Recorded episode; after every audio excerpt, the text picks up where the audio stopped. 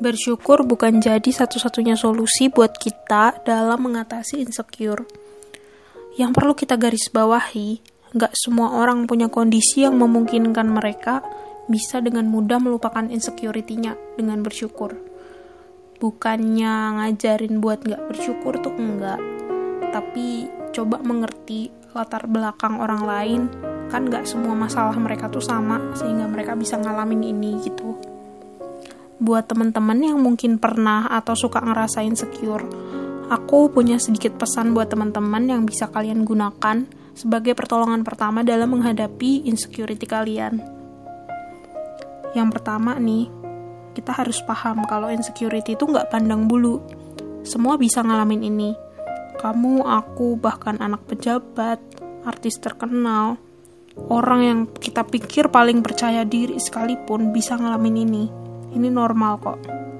Jadi nggak usah merasa buruk ketika kalian merasa insecure. Justru terkadang bisa kita jadikan suatu kesempatan untuk mikir dua kali atau kayak merenung gitu loh sebelum bertindak atau memutuskan sesuatu.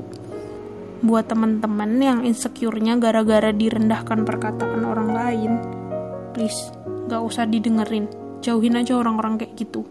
Jangan membuang-buang tenaga kalian yang berharga cuma buat mikirin orang yang omongannya bahkan tuh gak berguna gitu loh buat kamu. Kedua, biasanya nih insecure diawali dengan overthinking. Jadi yang harus kalian lakukan adalah tenangkan diri. Kalau udah tenang, baru kita cari hal apa sih yang bikin kita tuh overthinking tadi. Jangan mau kalah sama overthinking kita. Kita lakukan hal yang bisa menambah kepercayaan diri dan bikin kita bisa ngerasa lebih kuat untuk ngehadapin. Rehat sebentar buat recharge energi juga nggak masalah kok. Intinya coba buat paling nggak singkirin dulu overthinkingnya, kalau nggak bisa ngilanginnya langsung. Hati-hati juga sama omongan atau informasi-informasi kurang penting dari orang di sekitar kita yang bisa bikin kita tuh tambah insecure. Daripada denger omongan orang yang too much information, mending kita menjauh dulu Coba bangun dulu suasana positif dalam diri kita, motivasi diri dan dorong diri agar tenang dulu, dan aku yakin pelan-pelan kita akan dapat kepercayaan diri kita lagi. Ketiga, coba stop buat membanding-bandingkan diri dengan orang lain.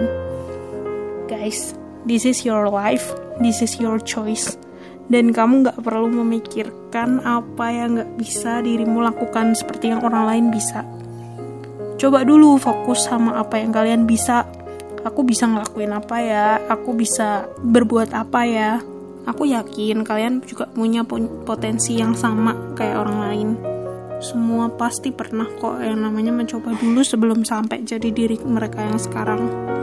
Jadi kita nggak perlu bandingin effort dan beban kita cukup percaya diri dengan apa yang bisa kita lakukan biasanya nih kita tuh sering banding-bandingin diri karena terlalu tenggelam dalam kebahagiaan orang-orang di sosial media. Nah, ini harus hati-hati.